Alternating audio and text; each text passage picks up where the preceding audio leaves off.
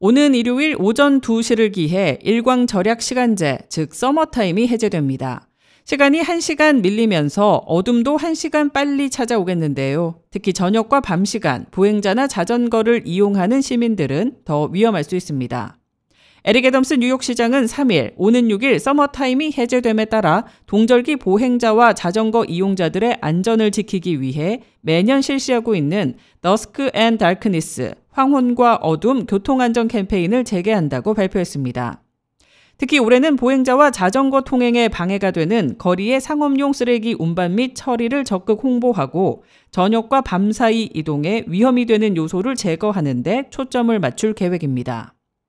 이 캠페인은 가을 해질 무렵 퇴근길은 햇빛으로 가시성이 급격히 저하되면서 교통사고가 급증해 1년 중 가장 높은 교통사고 사망률로 이어짐에 따라 지난 2016년 시작돼 올해로 7년째를 맞았습니다.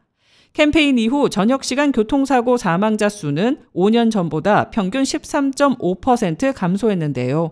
이 중 보행자 사망은 21.7% 감소했고 자동차 탑승자 사망도 평균 25.8% 감소했습니다.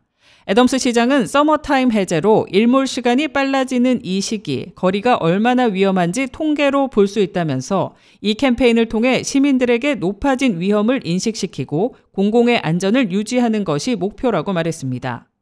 어둠이 길어지는 동절기 운전자들은 운전 속도를 줄이고 자전거 운전자들은 반드시 반사 장비를 착용해야 합니다.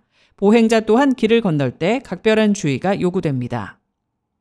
K-레디오 손윤정입니다.